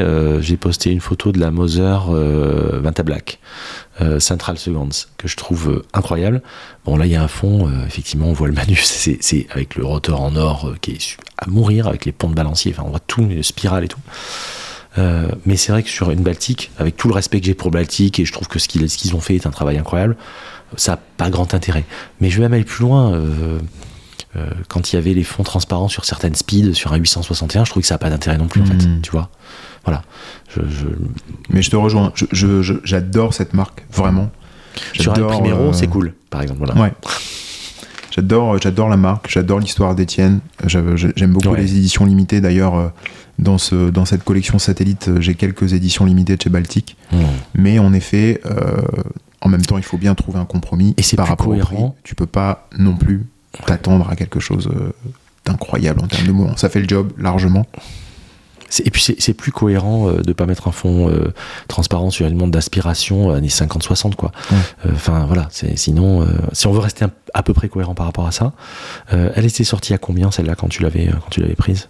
En termes de prix, tu veux dire? En termes de prix, ouais. Je crois qu'elle. Alors moi je l'ai pas acheté neuve, je l'ai acheté à un collectionneur espagnol parce qu'elle se trouve rarement. Oui. Ouais, elle est très rare. Ouais. Elles font à peu près x2 en termes de valo entre le prix. Et en prix boutique, pas prix boutique, mais en prix. T'es autour de 650-690. Cadeau. Enfin, et ça se revend. T'es à 1500 maintenant, non? T'es autour de ces prix-là. Moi je l'ai payé un peu moins cher, mais t'es autour de ces prix-là, ce qui commence à piquer un peu pour un Seagull. Oui. Bah carrément. Carrément. On est un peu désaligné par rapport à ça, effectivement. Mais c'est l'histoire de toutes les éditions limitées. Ça vaut pour Baltique, ça vaut pour d'autres. Hein, tu vois, on parlait de Bianchi tout à l'heure, c'est pareil. J'ai celle-ci, j'ai aussi la version micro-rotor qu'ils ont sortie avec Collected Man, donc avec un cadran bleuté très joli. Et j'ai la toute première qui a été notamment au cœur du Kickstarter de 2017. Qui est donc la Bicompax, qui est un peu, on va dire, l'ancêtre de celle-ci. Oui, c'est vrai. Cadran noir, gilt, pareil, animé avec un Seagull. Et elle est très chouette. Je lui ai mis un pigskin marron clair. Elle est incroyable. C'est une pièce, j'aime beaucoup cette pièce, ouais. Elle est vraiment très sympa. Très cool. Mais c'est celle qui avait fait le plus grand bruit quand ça avait démarré, de toute façon. Hein. C'est celle sur laquelle tout le monde. C'est grâce à ça qu'ils ont réussi à décoller et lever je ne sais combien de centaines de milliers d'euros. Ouais. J'aime beaucoup cette marque. Je trouve que ce qui a été fait, enfin, il y a un beau travail qui a été fait à bien des égards. Là où je te rejoins, c'est que quand on dépasse une certaine gamme de prix, je suis un peu moins aligné avec la Tricompax, par exemple. Je trouve qu'il est très belle. Mais qui commence à arriver à des prix qui me parlent moins, en tout cas. Voilà. Où je trouve que tu rentres dans la course sur d'autres. Tu changes de segment, en fait. Hein. Ouais. Quand tu t'approches des 2000 balles. C'est pas les mêmes populations, c'est sûr. Ouais, et puis c'est pas les mêmes pièces, surtout. Ouais. Aujourd'hui, on peut avoir des choses autour de 2000 qui sont quand même vachement sympas. Ouais. Alors, je dis pas que ça ne l'est pas, hein, mais. Voilà, tu vas chez Auris, des choses comme ça, tu peux avoir des trucs très cool. Ouais. Ou avoir du Auris en marché gris qui a perdu 25% en sortie de boutique et tu touches entre 2 et 3, même entre 1005 et 3, des trucs incroyables. Leur calibre 400 qui est fou. Qui a eu, je crois, des petits soucis, mais qui ont été réglés depuis. Voilà. Et c'est vrai que la véritable tendance, tout le monde veut basculer sur du manuf. Après, il y a du vrai et du faux manuf, il ne faut pas non plus généraliser là-dessus. Mais au moins de ne pas avoir. Il n'y a rien de plus désagréable que d'avoir le même mouvement dans une montre à 2000 ou 2500 € que ce qu'on peut retrouver dans certaines pièces à quelques centaines d'euros, je trouve. Mais c'est mon point de vue, encore une fois. Après, il y a plusieurs modes, il y a l'élaboré, pas élaboré, plusieurs grades, on le sait bien, plusieurs réglages aussi. Mais quand même. Donc voilà, donc quelques Baltiques ici. J'ai une Serica également dans ce segment de micro-marque, la 4512. T'as la GMT qui est sortie, t'en penses quoi? J'adore cette montre sur le cuir noir avec la lollipop GMT. Encore une fois, j'adore tout ce que font les rabilleurs Joseph Bonnie et Serica. C'est quasiment devenu des copains, mais j'ai du mal cette montre sur acier, j'ai du mal. Par contre, sur cuir, elle est incroyable, je trouve. Tout comme la 5303. Sortie avec cette lunette un peu bleutée que j'ai pu essayer, et sur un cuir, c'est pareil, c'est une montre, c'est une vraie folie. Ça ressemble à rien d'autre. Ouais. On retrouve plein de petites choses, mais ça ressemble à rien d'autre. Les aiguilles, les aiguilles, ça fait partie des choses les plus importantes dans une montre. Tu es venu ce matin, là, j'ai ma ZRC grand fond au poignet, et par exemple les aiguilles glaive de cette ZRC, je les trouve absolument folles. Et chez Serica, quand j'ai vu la GMT qui est sortie là, avec l'aiguille GMT Lollipop, déjà c'est un parti pris, fallait le faire, hein, c'est bien. Ils n'ont pas repompé un truc qu'on a vu 50 000 fois. Elle a une gueule avec cette lunette. Cette lunette très particulière. Qui est très très très particulière, d'une seule pièce. Magnifique. Certifié COSC. Ouais, certifié. Enfin vraiment, je trouve que Enfin, c'est pas un scoop, mais on va entendre parler d'eux encore un certain temps, je pense. Ah, ils font des belles choses, et Jérôme a à cœur, en tant qu'aussi collectionneur et amoureux, je pense, des belles choses, de faire quelque chose... C'est poussé par le beau, et par l'envie du beau. Exactement. Et je pense qu'on a encore un point commun, toi et moi, et on s'en rend compte aussi au fur et à mesure du truc, c'est qu'on est... Moi, je suis un obsédé de l'esthétique, alors l'histoire d'une montre, mais sur les détails, mais je suis à la limite de l'autisme sur des trucs, tu vois, et donc quand tu vois des choses comme ça, moi ça me pète à la gueule finalement, et je vois tout ce qu'ils ont voulu dire à travers le design, et donc forcément ça fait énormément écho. Je suis d'accord, et du coup, en effet, j'ai longtemps hésité, je me suis longtemps posé la question de savoir si cette GMT allait être dans ce segment, peut-être un jour, à voir. Mais en tout cas la 4512 est très cool, tu vois, c'est typiquement la montre que je porte l'été, en tout cas que j'ai porté l'été dernier sur le bracelet acier, voilà, c'est parfait. J'ai pas fait le pas moi encore chez Serica, mais 2023 je pense que je me prendrai une petite... En fait je t'invite à aller dans la boutique, et une fois que tu vas rencontrer Jérôme, tu vas forcément craquer. De toute façon, à partir du moment où tu parles avec des passionnés... Exactement. J'avais déjà raconté quand j'avais discuté avec Georges, donc le petit-fils de ZRC, donc Zoukoul Rocher, etc. Et qu'on avait discuté de la création, de la recréation, quand il avait exhumé la Grand Fond en 2015. Et mais évidemment que t'es obligé de... Enfin, quand j'étais obligé, c'est que tu peux pas faire autrement que de prendre une pièce chez eux. Quand ils te racontent comment ils ont fait ça, avec tout l'amour qu'ils ont pu y mettre, avec toute l'envie de bien faire... Et c'est avec toute la passion, surtout, t'es condamné à en prendre une quelque part, c'est pas possible de faire autrement. Ouais, clairement. Et je trouve qu'en plus, ils arrivent à le transmettre divinement bien sur le site, sur leur communication. Ouais, ils ont réussi à travailler une... Tu vois, je trouve que ce qui me fait aussi aimer Baltique, parce que je suis marketeur, c'est la communication et l'image qu'ils ont réussi à développer autour de la marque. Donc moi ça me parle, forcément. Ça parlera pas à tout le monde bien évidemment, mais en tout cas moi ça me parle, et je trouve que sur Serica ils ont aussi réussi à créer un univers autour de ça. Exactement, ils ont aussi créé leur univers. Quand ils ont sorti la Tricompax Baltique, ils ont fait leurs petites vidéos, leurs petits shorts et tout, avec la voiture, le circuit, le truc, et je trouvais ça... C'est fort, parce que franchement, et tu vois, dans un genre différent, alors on aime pas, ça va encore crier au scandale. Je trouve qu'il y en a un qui a fait un truc aussi, c'est chez Barchlab. Alors on aime pas ce qu'ils font, mais il y a un vrai parti pris, il y a un environnement. Tu vas sur leur compte Insta, sur leur site, putain, ça sent le velours des années 70 et les Ray-Ban Aviateur, quoi. Tu vois, je suis pas non plus fan des montres. J'aime pas le design de ces montres-là, mais j'adhère complètement au parti pris d'Alain. Ouais. Voilà, Alain a su donner... Enfin, en fait, c'est lui en montre, en fait. C'est le portrait chinois, tu vois. Si tu devais tu lui dis, si Alain, tu devais être une montre, ben, je serais une de mes marches, là. Mais c'est marrant ce que tu dis, parce que je l'ai croisé par hasard, alors que je ne l'avais jamais vu. À Biarritz, il y a 2 ans. Ah bah oui, forcément. C'est à Biarritz, en général. Et autour d'un café, je le crois, je lui dis, mais vous êtes Alain Marie? Et en fait, il était habillé, tu vois, il avait ses lunettes, vert fumé, tu vois, voilà, quoi. Alain, quoi. Exactement. Et c'était assez drôle. Mais voilà, typiquement, moi, ça me parle. Et je pense que tu dis, en tant que marketeur, tu le sens et tu le vois. Après, beaucoup de gens, inconsciemment, finalement, ça se manifeste chez eux, mais ils mettent pas forcément de mots pour le faire. Et c'est vrai que tu travailles dans le market, donc forcément ça te parle aussi. Exactement. Et en effet, les films qui sont faits, tu vois, notamment par Baltique, sont incroyables. Ouais. Alors peut-être pas le premier, mais l'un des premiers, celui sur la promotion de l'Aquascape. Oui. Il est juste incroyable. C'est une œuvre d'art, le truc. Et ils ont toujours la même boîte de prod, et je trouve que les films sont très, très beaux. Ils sont très, très, très forts. Ils ont fait des choses... Ouais, c'est vrai qu'ils ont fait des trucs incroyables, et ça a largement contribué au succès, clairement. Quand tu voyais, ils montraient bien avec les profondeurs et la couleur de cadran bleu de l'Aquascaf. Moi, ça m'a rendu fou. Hein. Enfin, moi, je suis un fou des cadrans bleus, donc avec ces lumières changeantes, avec tout ça. Quand ils ont vachement joué sur la vidéo là-dessus, ça m'a rendu dingo. Hein. Ouais, ils ont une super strate de com'. Et dernière pièce sur cette collection un peu de micro-brand, j'ai une Dan Henry aussi. D'accord.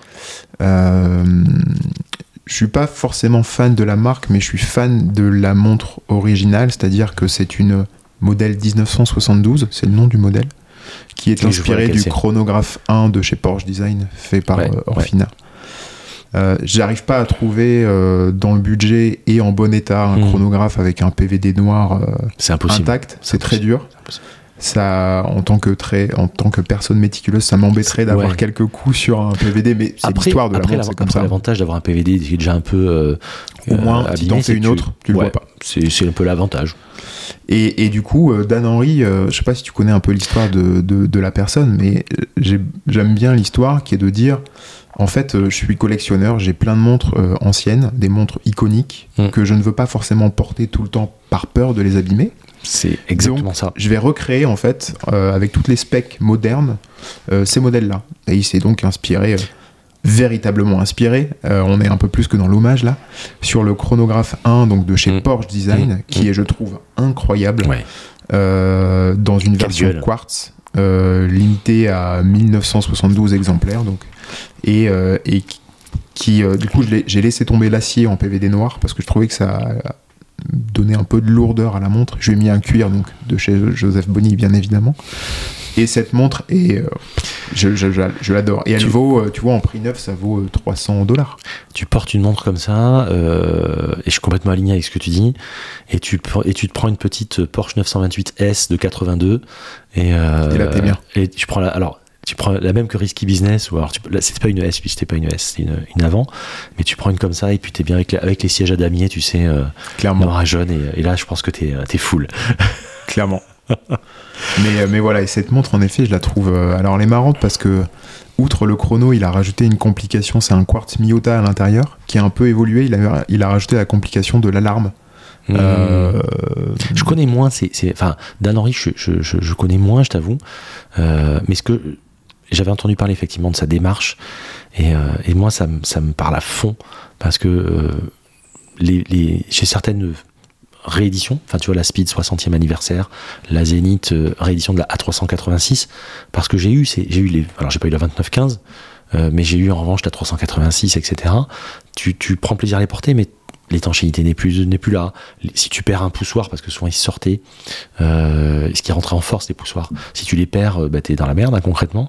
Enfin voilà, tu as plein de choses. Donc là, t'as vraiment le meilleur des deux mondes. Et ça, je trouve ça très cool.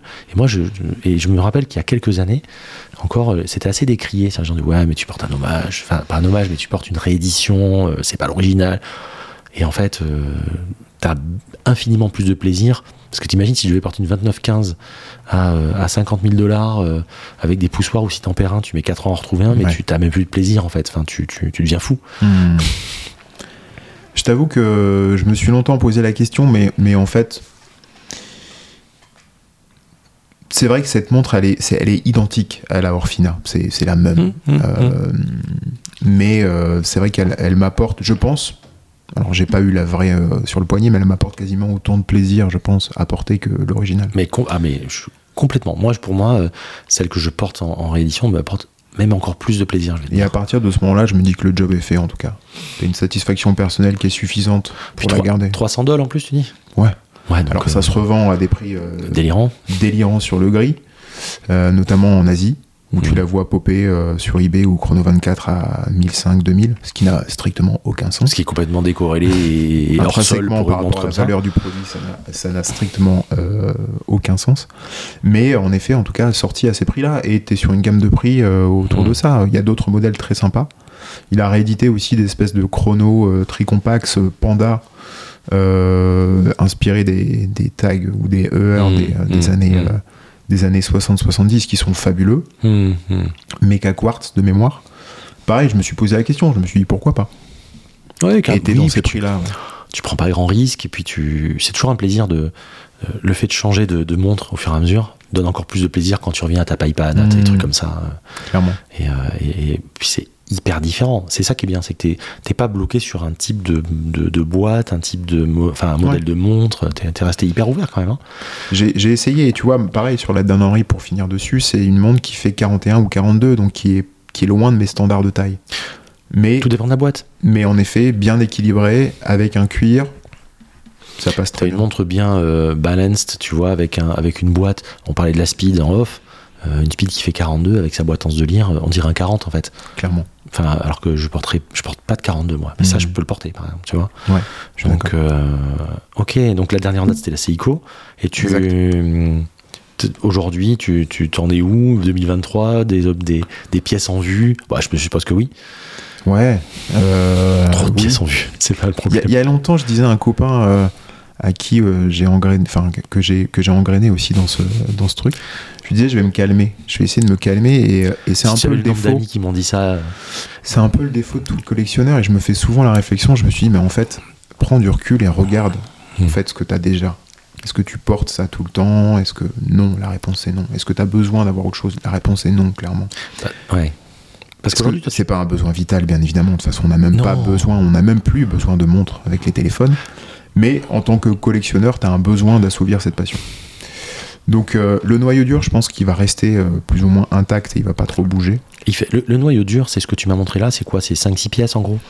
Un peu plus, une dizaine, c'est ça. Ouais. Et en tout, t'as quoi approximativement ? T'es sur une vingtaine de pièces, un truc comme ça ? Ouais.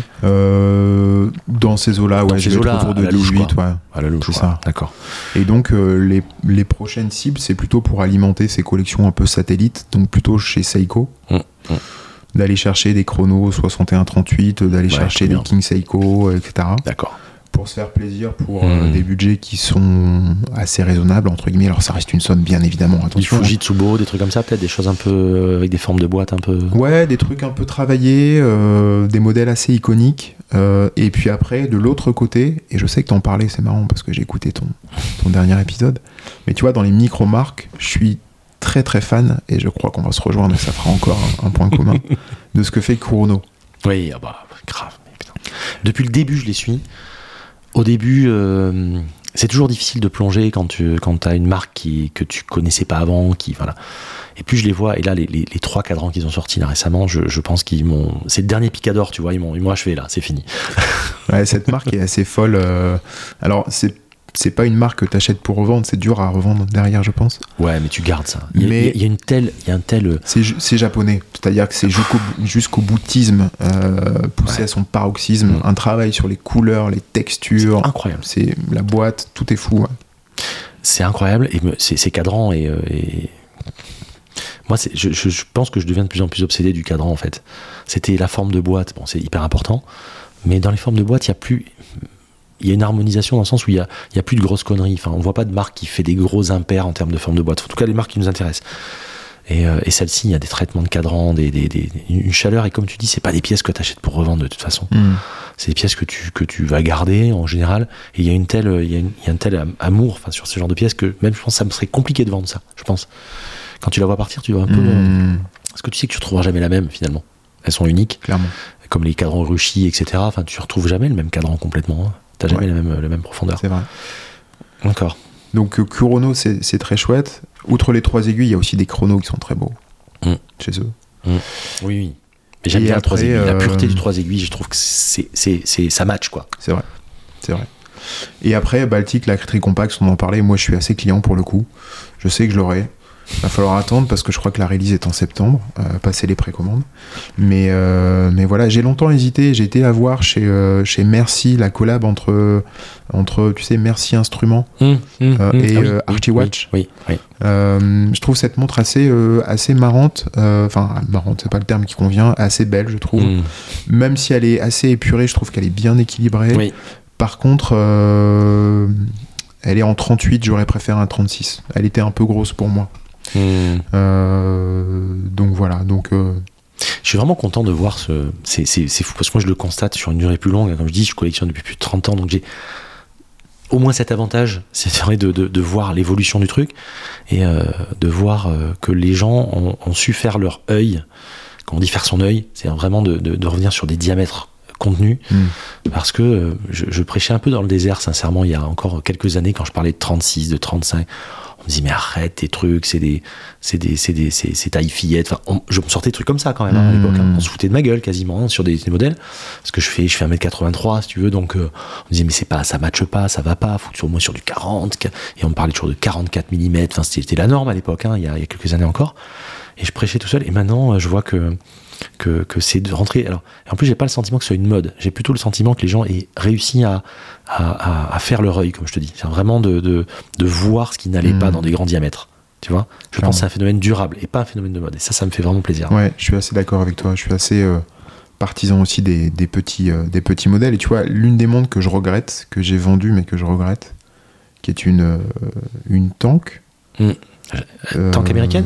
Non, une tank, tu sais, la gamme Must, qui est sortie dans les années 80 magnifique. À quartz, plaqué or, donc voilà, rien d'exceptionnel. Ça coûte pas grand-chose. Ça coûtait pas grand-chose. Oui, ça coûte un peu plus maintenant. Ça coûte un peu plus maintenant, mais... Pour ce que c'est, ça coûte un peu d'argent. C'est vrai. Et en fait, cette montre était ridiculement petit, en fait. Ouais, tu vois, on était sur du 23-28. Oui, ben comme à l'instar de certaines Reverso à l'époque aussi, c'était ça, hein, c'était les dimensions de l'époque. Mais par contre, tu la mets... T'as une prestance avec qui est assez. Non, mais c'est... Et justement, c'est marrant que tu dis ça parce que justement, je sais plus qui a posté sur Insta hier sa tank comme ça, poignet masculin, donc avec la tank. C'est petit, mais putain, ça a une forme de viril. Enfin, ça a malgré tout une forme d'élégance virile, tu vois. Ouais, je suis assez d'accord. J'ai choisi mes termes volontairement, c'est pour moi. Une élégance virile. Parce que c'est presque un élément d'autorité, la montre, tu vois, là-dessus. Elle est vraiment. Et avec ces codes-là, j'adore Cartier, de toute façon. C'est très beau, et tu vois, ça a été un de mes plus gros regrets d'avoir revendu celle-là. Après, on peut pas toutes les garder, mais celle-là, c'est vrai que tu la mettais sur un cuir un peu travaillé, beau, tu t'habillais de façon... je trouvais qu'en fait, si si t'étais habillé de manière assez chic, ça venait compléter un peu la tenue, et puis je trouvais qu'elle donnait aussi un côté un peu... complètement décalé quand tu la portais en t-shirt. Tu la portes en casual, ça, elle apporte un côté décalé. Ouais. Tu la portes en smart casual, elle te fait monter d'un cran. Si tu mets des beaux souliers, t'es bon. Et tu la mets en dressed watch, et là, c'est le petit truc qui termine, quoi. Ouais. Donc, mais à l'instar justement d'une Reverso, moi je trouve. Hein.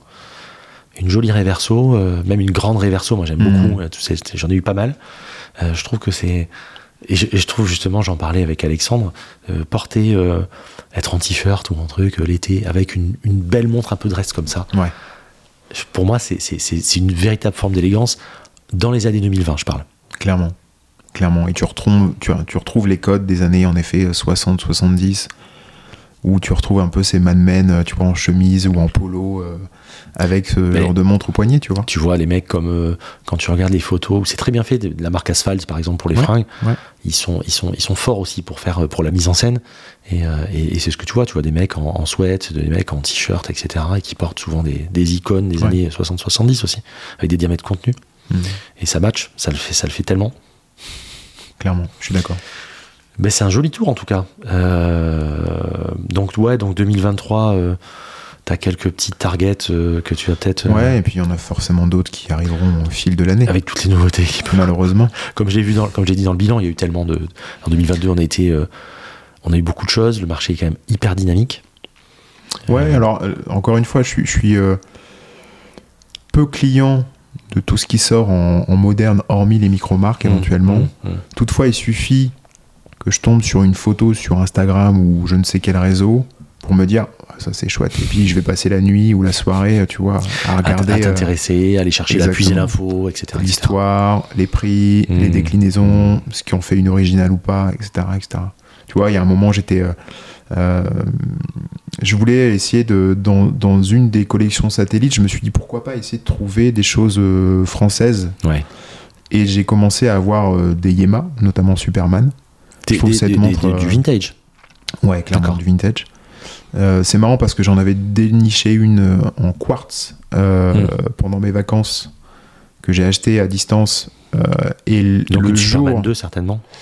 Non, la première, tu sais, avec pas la Maxidial avec les gros plots, mais celle d'avant. Je vois laquelle, tu sais, la 530016, je crois. Qui est très belle. Mais le charme opérait pas sur le quartz, et le soir même je trouve la même en automatique à Versailles. Donc je prends la bagnole et j'y vais. Et je l'achète. Et je revends sans trop de problème la quartz, mais il y a un truc qui se passait pas. Pourtant elle était dingue, cette montre. Patine de la lunette, elle avait été révisée, mais la trotteuse qui se balade par à coup, d'une part, et puis il faut savoir que il n'y a pas un cœur qui bat de la même façon que... clairement. C'est ça surtout, clairement. Et l'automatique je l'ai pas gardée parce que je pense qu'elle était malheureuse. Alors elle était sur le papier magnifique, et je la trouve toujours magnifique, mais au poignet je trouvais qu'elle avait subi un peu trop les marques du temps.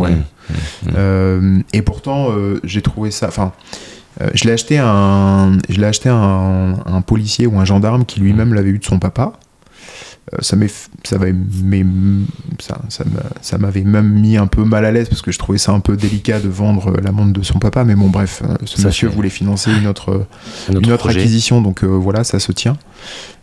Et du coup je savais que j'avais une montre plus ou moins originale entre les mains, et elle était vraiment très belle, mais au porté il y a un truc qui se passait pas. C'est pareil, j'ai pas sauté le pas, mais j'ai beaucoup regardé les lips nautique ski électroniques. Ouais. Moi j'ai un peu comme toi, c'est-à-dire que ce sont des belles montres.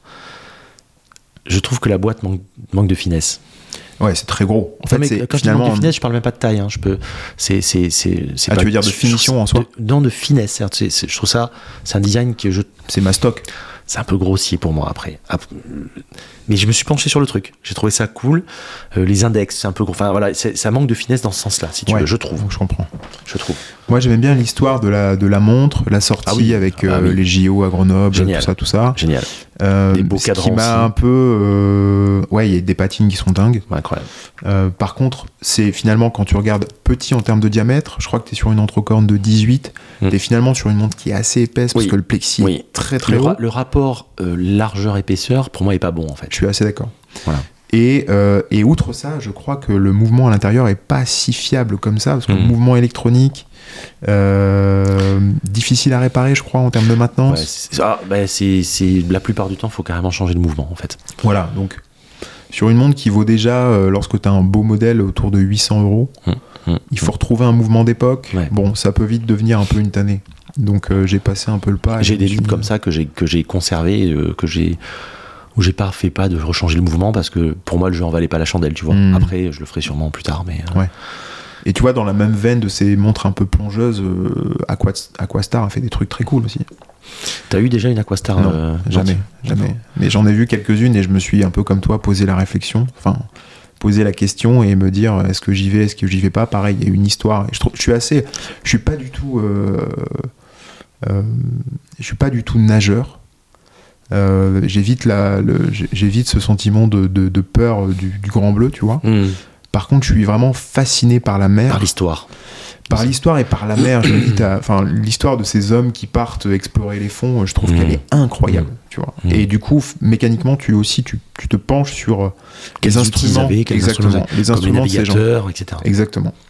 Et quand tu vois que la lippe nautique était portée par Tabarly, Cousteau en a porté aussi un petit peu, les Aquastar c'est pareil. Exactement. Ça fait vivre un truc chez moi, tu vois, ce genre de choses. Et on revient à l'histoire de la speed, l'alunissage, etc. Ouais. Oui, c'est le storytelling. Donc on est sur des choses. Après, on n'est pas obligé d'être plongeur, d'être navigateur, d'être explorateur pour que ça nous parle finalement. Quand tu lis un bouquin, on s'identifie souvent à des personnages alors qu'on a souvent pas grand chose en commun. C'est un petit peu la même chose finalement. Clairement. Donc, mais à Costa, moi j'ai eu pas mal de Deep Star notamment. Ouais. Et à l'époque où elles étaient encore affordable, on pouvait encore se les acheter. Et je me rappelle, j'ai acheté ça, ça valait 2000 balles, quoi. Donc maintenant, ça vaut beaucoup, beaucoup, beaucoup plus cher. Et surtout, le gros problème, elles ont un cancer du cadran, quoi, ces montres-là. Okay. Donc, t'as souvent les index, t'as souvent une oxydation qui se fait autour des index, qui fait que, t'as dû le voir souvent. T'as le cadran qui part un petit peu en cacahuète. Et voilà, avoir une montre qui patine, oui. Avoir une montre dont le cadran se dégrade comme ça. Tu vois, je fais une parenthèse, ça me fait penser à ça. Cadran tropical, oui, sur des montres, mais tropical homogène, que tu payes bien souvent trop cher. Par contre, un cadran Spider sur une Rolex, j'ai jamais compris. Pour moi, un cadran Spider, c'est un cadran qui est en train de partir en décrépitude. C'est un cadran qui est en train de se dégrader et dont les morceaux vont tomber. Oui. Donc est-ce que sur une vieille Mercedes de collection, si la peinture s'écaille, tu trouves ça, t'appelles ça Spider? On t'appelle ça, je l'achète pas. Tu vois. Donc, c'est vrai. Après, j'ai toujours halluciné de voir que ça fonctionnait autant. On donne toujours de la pourriture noble chez Rolex. C'est vrai. Ok. Il y a des pièces dont tu voulais parler, ou est-ce que tu penses qu'on a fait un tour Écoute, je pense qu'on a fait, déjà un beau tour. Hein. On a fait déjà un tour pas mal, je trouve. Ouais. Mais c'est vraiment une collection intéressante. Et qui sort... Alors, c'est pas qui sort de l'ordinaire, mais en tout cas, où je trouve que ce qui est bien, c'est que t'as eu vachement de curiosité, quoi, en fait. Ouais, et puis je pense que je suis arrivé à ta zone de confort, de recherche. Ouais, alors la curiosité, elle coûte un peu cher et elle coûte du temps. Mais je pense que, voilà, la réflexion est assez mûrie maintenant et je sais plus ou moins où aller. Alors encore une fois, je pense qu'il y a peut-être des messieurs en blouse blanche qui vont m'attendre dehors, mais voilà, tu vois, j'aime bien ce côté noyau dur, montre un peu iconique que j'ai pour tout un tas de raisons. Ouais. Et puis ces micro-marques qui sortent parfois des choses. Alors d'ailleurs, on les appelle micro-marques, mais c'est plus forcément le cas pour certaines. C'est plus des micro-marques, bien sûr. Clairement, mais c'est assez fou d'ailleurs de voir toutes ces marques sortir. Tu vois, il y en a quelques-unes en France, il y en a quelques-unes aux États-Unis, il y en a en Italie, et il y a des trucs parfois qui sont assez... tu vois, je sais pas si tu connais la marque américaine qui s'appelle Autodromo, qui fait des trucs, on aime, on n'aime pas, mais il y a un vrai parti pris. Mais après, encore une fois, comme tu dis, on aime, on n'aime pas, c'est pas grave en fait. Il y a des choses que j'aime moins pour certaines pièces, pour certaines marques, ouais. où je suis moins aligné. Du Richard Mille, je suis moins aligné par exemple. Bon, je suis pas client, hein, clairement. Du MBNF, je suis moins aligné. Mais il faut saluer les prouesses qui sont hallucinantes là-dessus. Clairement, je suis d'accord. Et l'histoire de Richard Mille qui est juste dinguissime par exemple. Voilà. Donc indépendamment du design, je trouve qu'il y a des choses qui sont faites et surtout on sort du mainstream des montres où tout le monde veut les mêmes choses et ce qui fait que maintenant il y a des pièces iconiques qu'on a tellement vues où moi il se passe plus rien en fait sur certaines pièces. Ouais. Tu les vois, on les a trop vues quoi en fait. Ouais, c'est vrai. Et en fait j'aime bien la jeunesse de la plupart des micro-marques parce que cette jeunesse part souvent d'une personne, oui, qui est, ouais, elle-même passionnée et qui a généralement un peu un historique sur ça. Donc tu vois, Baltique, Étienne, c'est par rapport à son papa. Il y a une honnêteté intellectuelle. Ouais, clairement. Si on devait résumer. Sur Autodromo, on parle de fans d'automobiles. Tu vois, il y a une autre marque. Alors, on aime, on n'aime pas, mais c'est pareil. Il y a un parti pris, une marque américaine qui s'appelle Brew. Je ne sais pas si tu connais. Qui sont des chronographes. Où le parti pris, c'est de dire j'ai besoin d'un chrono pour faire mon café, pour moudre mon café, pour passer le temps de l'expresso, etc., etc. Et le chrono est... Ah oui, d'où le nom. Je connais pas, mais d'où le nom Brew, d'accord. Les sous-compteurs sont faits et sont timés de cette manière-là. C'est moudre, donc... Exactement. Voilà. C'est assez dingue quand même. Tu te dis que le gars est passionné de café et d'horlogerie, il a lancé sa marque comme ça. Je trouve que c'est une belle passion, le café aussi. Hein. On peut vite aller très loin aussi. Ça, ouais, c'est une belle passion. D'accord. Donc, alors, si tu devais... Toi, s'il y avait... Aujourd'hui, j'aime pas faire des classements, mais une marque qui aujourd'hui te ressemble le plus, en tout cas, rassemble et coche toutes les cases de ce que tu aimes, c'est compliqué hein, la question. Mais est-ce qu'il y a une marque qui tout de suite boum, te saute au visage à ce moment-là ? J'aurais envie de te dire Seiko me correspond bien parce que je trouve qu'il y a une vraie rigueur d'exécution. On est sur un travail qui est très élaboré, je trouve, qui l'est toujours aujourd'hui, hein, mais encore une fois, je connais un peu moins les segments neufs, mais sur le vintage, le travail de boîte... Ah, mais plus que jamais aujourd'hui. Ce travail de... Oui, alors en effet, sur les gammes de Grand Seiko, c'est quand même assez dingue, fou. Même sur du Seiko, mais encore plus sur, ouais, le Grand Seiko. Et du Zaratsu avec du... Exactement. C'est incroyable. Ce travail de réception de la lumière, sur la boîte, sur le cadran... Voilà, je trouve que ça, en termes de philosophie, j'essaye, en tout cas moi, de me rapprocher un peu de ça dans ma vie pro, perso, etc. Et après, j'aime beaucoup aussi Rolex, mais je déteste les Rolex modernes. C'est pas du tout mon truc. C'est voilà, je vais pas m'attarder dessus, mais c'est pas mon truc. Par contre, tout ce qui se faisait, tu vois, dans les années 60, 70, là je suis client parce qu'on est sur des montres qui sont robustes, des montres et qui sont à la place où elles doivent être, c'est-à-dire sur des tool watch pour certaines, pour exactement, les sportives, c'est des montres des daily wear, des montres de tous les jours qui ont eu eux-mêmes leur histoire, hein, l'Explorer, la Hooster, etc., etc. Donc, tu vois, je trouve que le marketing de Rolex, je sais pas si on pouvait appeler ça du marketing à l'époque, mais en tout cas la strate était incroyable. Ah si, il y avait déjà du marketing, hein, clairement, qui était élaboré, et ils étaient très forts justement là-dessus. Le fait d'aller mettre une montre au cou de la nageuse qui passe la Manche est quand même assez incroyable. Mercedes, ouais. Le fait d'aller équiper des fous qui vont aller monter l'Everest, c'est pareil, c'est quand même assez incroyable. C'est très fort. Ils ont fait les bons choix à ce niveau-là, et même en termes de sponsoring et de catégorie de sport qu'ils ont sponsorisé, ils ont fait les bons, ouais, choix également. Ouais. Il n'y a pas de fausse note finalement là-dessus. Je suis d'accord. Et sauf depuis 10 ans, où là ils ont commencé à, selon moi encore une fois, mais enfin ils n'ont pas déconné parce qu'ils sont alignés avec leur époque en fait. Aujourd'hui on veut des montres qui ne subissent pas les outrages du temps et on veut des montres immuables quelque part.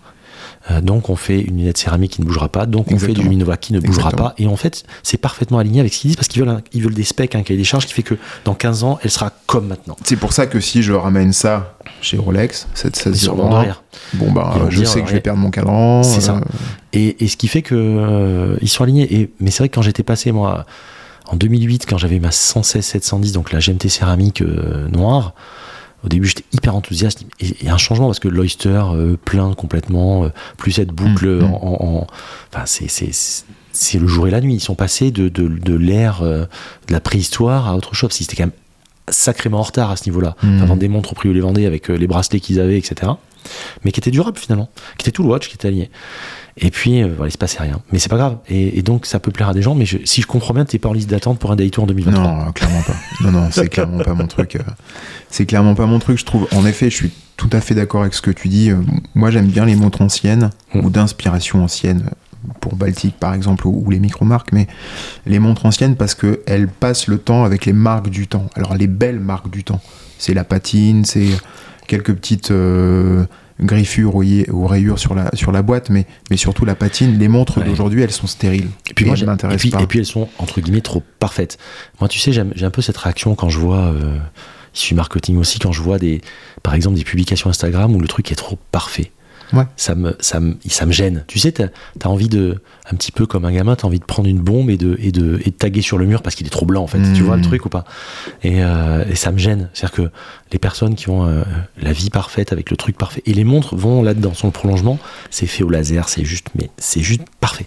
Mais t'as pas le sentiment que tu vas pouvoir créer des souvenirs à toi et des trucs avec cette montre, puisque finalement t'as l'impression de parler à un robot, quoi. Enfin, elle passera pas le temps avec toi, les rides que tu auras sur le corps. Du temps. Exactement. Quand j'avais acheté ma fameuse Breitling, vous savez, j'en parle dans un des premiers épisodes que j'ai acheté en 93, et à chaque fois je la ramenais en révision tous les 10 ans à peu près, ou tous les 8 ans, je me rappelle plus à l'époque. Je disais à chaque fois, pas de polissage. Et maintenant, tout le monde, ça paraît logique parce qu'on aime bien avoir une montre un peu dans son jus. Mais à l'époque, les mecs de chez Breitling me disaient, mais vous êtes fous, pourquoi vous voulez pas la polir ? Elle a des rayures, vous êtes fous. Et à l'époque, moi déjà, je disais, vous me changez rien, je veux pas de polissage, je veux vraiment qu'elle reste dans son jus, parce que je veux qu'elle se souvienne, quelque part. Et les mecs me regardaient, comme tu dis, avec des blouses blanches à la sortie de la boutique, quoi. Et maintenant, ça fait plus écho. Et outre ça, je trouve qu'elles sont aujourd'hui, les codes, même si certaines marques reviennent à des petits diamètres, Rolex parfois aussi le fait avec les Datejust, les diamètres sont quand même un peu trop imposants pour moi, et mécaniquement ça donne des pièces un peu trop voyantes pour moi, surtout par les temps qui courent. Exactement. Il y a eu aussi un changement de paradigme depuis l'après-Covid, je dirais. Il y a vraiment eu un monde avant, un monde après, concrètement. Et ça devient compliqué de se balader avec des pièces comme ça. Les prix sont partis à des seuils délirants, alors même si ça s'est régulé, on va pas revenir là-dessus.